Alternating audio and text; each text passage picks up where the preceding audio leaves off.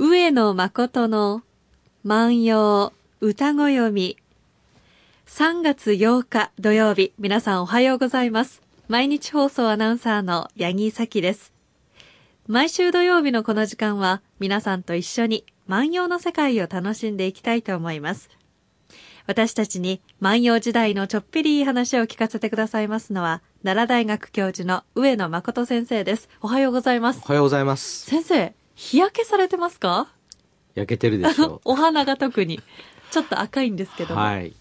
えー私ですね、えっと、奈良大学に蓬莱校というのがありましてね。ええ。で、まあ、これは江戸時代の旅を再現しようということで、えー学生さん60人、60人？60人、これ、えー鎌田道隆研究室という、江戸時代のことを勉強している研究室の学生さんたちが、えー奈良から伊勢まで120キロを歩くんです。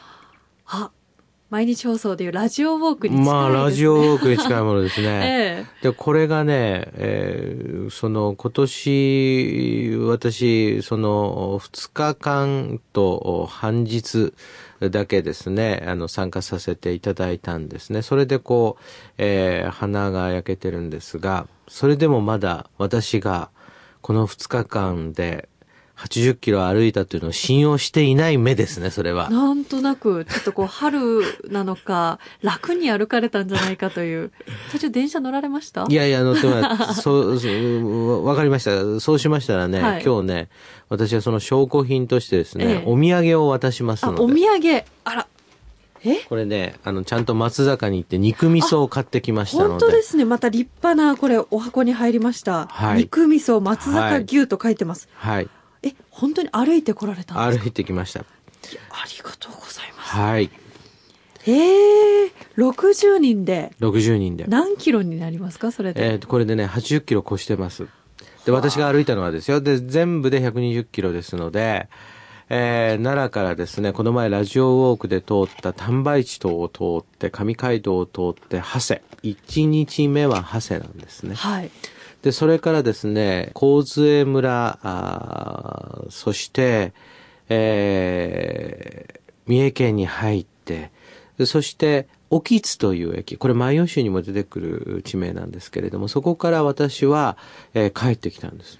本当ですか、はい60人の、まあ、10代、20代のはい。若いはい。衆と、しかも、彼らは、彼女たちは江戸時代の装束をつけて、わらじを編んで、あ、ええそうなんですか。そのね、でもね、私もこの十数回、まあ参加してるつもりなんですけども、同じ道を歩いてもね、徒歩の旅っていうのは毎回違うんですよ、気候によって。はい。それともう一つはね、体調によって違うんです。そうでしょうね。はい。どうですか？ラジオ寒い中歩くのも、まあ大変は大変ですけれども、うんこういう時期だと楽は楽なんでしょうかね？あのね、でもね、20度を越すとね、あの逆に体力奪われます。で、今10度前後のところを歩いていて、ちょっと汗ばむぐらいがちょうどいい感じで、ちょうど今がですね、あの、梅の季節なんですよ。ああ、綺麗ですね。で、庭先の梅をね、垣間見ながら歩いていくんですが、これがね、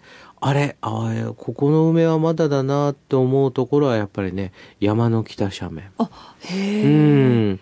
で、あ、ここ早いな、もう、あの、かなり散ってるなっていうところは、やっぱり南側の日当たりがいいところ、全部違うんですよ。歩かないとわからないね、歩かないとわからないです。あの、学生さんたちはどういう感想を持ちますか？あのね、ゴールに着くとね、やっぱ4日間歩き通すとね、もう涙涙。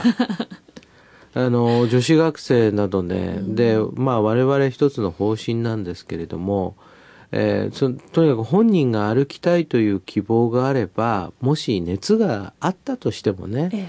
まあ途中でね、あの、我々大人が判断して大丈夫だと思えば歩いてもらいましょうという形なんですね。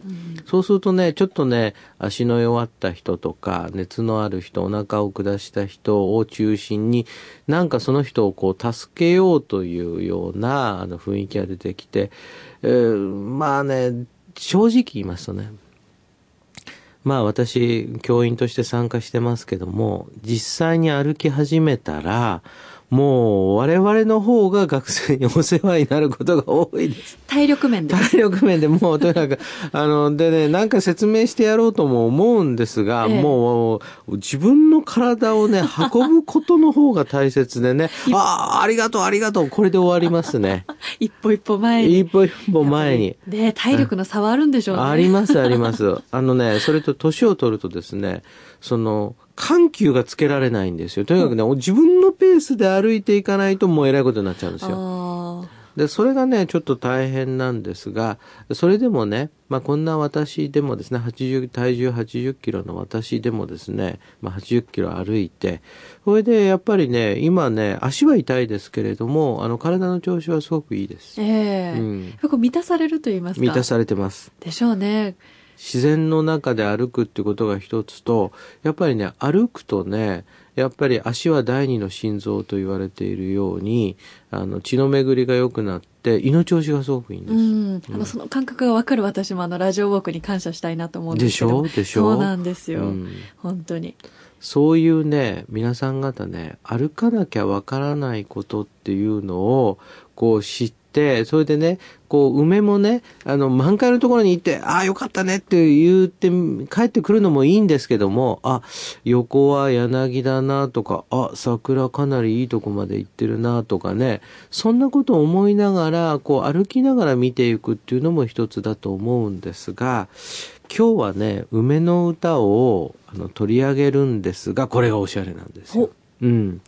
えーどういう歌かちょっと読んでみたいと思います。春柳、かずらに折りし梅の花、垂れか浮かべし杯の上に。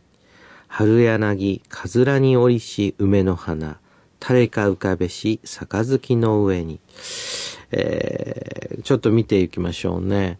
えー春柳というふうにこう、出てきます。で、春柳をかずらにするっていうのはですね、柳をかずらにするっていうのは、こう、宴会の時の趣向で、えー柳を折ってですね、丸く輪っかにして頭の上に乗せるわけです。はい月桂冠のようにね。ええこれまあ、あの、お別れの時に祝福するという意味もあるし、えー春を楽しみましょうという意味もあるんでしょう。えー春柳、かずらに折った梅の花、を誰が浮かべたんでしょうかね杯の上にと言ってるわけですね。そうすると、梅の花の宴会。これは、えー730年の旧暦1月13日なんですけれども、えー梅が咲き始めた庭園で、えー宴会を当然やると。で、柳を輪っかにして頭の上に乗せていると、さあお酒を飲みましょう。継ぎました。杯の上には、当然ですね、うん、これ梅の花は映り込みますわね。で、もう一つはですね、頭の上に乗せたですね、その、春柳のかずらも映ると。おしゃれ。両方映るわけですよ。粋ですね。で、そういうことをね、その、誰がね、うんそういうことを浮かべたんでしょうかね。この中でこの浮かべた人はいるでしょう。なんていうふうな意味なんですが、一方ではね、いやー、今日のね、宴会は本当にいい時期にしてくれましたと。えー私たちね、その柳を折ってね、あの輪っかにして頭の上に乗せてね、そして桜を浮かべてね、こんな風流な宴をしてくれたのは一体誰でしょうか？当然宴の主、宴の主は、あこの場合大友の旅人だったんですが、えー大友の旅人に対してありがとうという意味もまあ込めてるでしょうね。これは、本当におしゃれですね。そうですね。あの、お呼ばれした時にですね、うん豪華なその食材が出てくるよりも、やはりこう季節の花を生けてあったり、うん。ちょっとした心遣いっていう方が印象には残りますもんね。なんか、八木さんのイメージだと、なんか、ゴージャスなほどいいっていうイメージがあるんだけど、そうでもないですか？確かに年々光り物は好きになってまいりましたが、うんでも、やっぱりそのね、お金っていうよりは、うんこの旬なもの、うん。今しか味わえないものっていう方がやっぱりいいですね。うん、それはね、んやっぱりね、東洋の美学ですよね。はいえっと、つまり、あの、四季がある国では、その四季をどう楽しむかって、今をどう楽しむかっていうことなんですよね。うんで、そうすると、あの、日本のお料理も見ては見ればわかるんですけれども、実際にですね、こう出てくるものはそんなに高いものではないのだけれども、それに対してものすごい愛情と、そして職人さんの情熱、うん、で、えー、それによって磨かれた技を込めたものが、その一品として出てくるわけですよね。はい、でそれはその季節を楽しむ文化なんですよね。はいだから、その豪華さといえば豪華さなんだけれども、えー、その、こういうような楽しみ方、同じお酒でもですよ、同じお酒でも、えー、その、これがですね、えー、カズラが、柳のカズラが、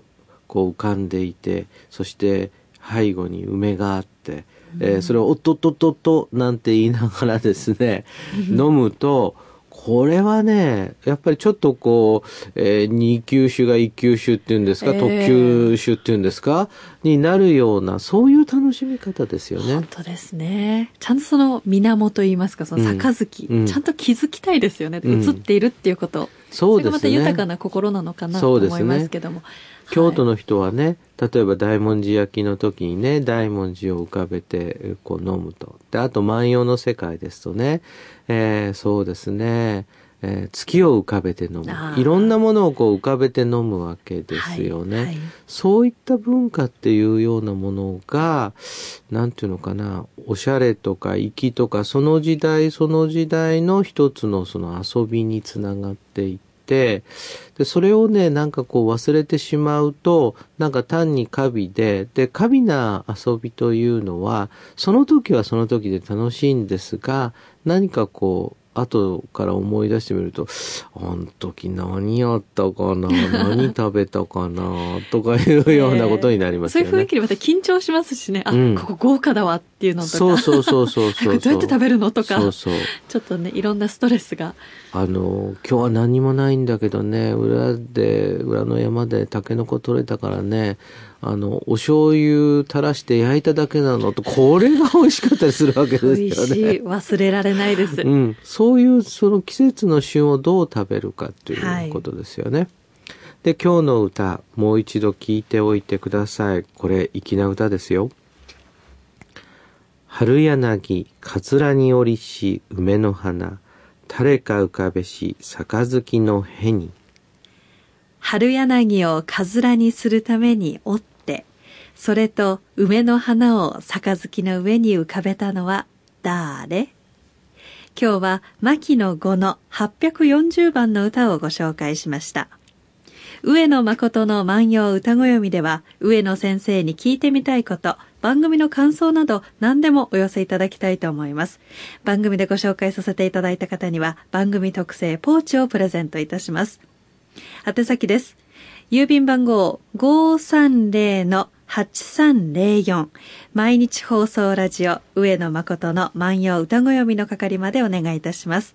メールアドレスは歌ご読みアットマーク mbs1179.com までお願いいたします。お花見の季節、ちょっとその杯にいろんなもの浮かべて飲みたいものですね。すはい、皆さんもぜひ。それでは上野誠の万葉歌ご読み、また来週です。さよなら。さよなら。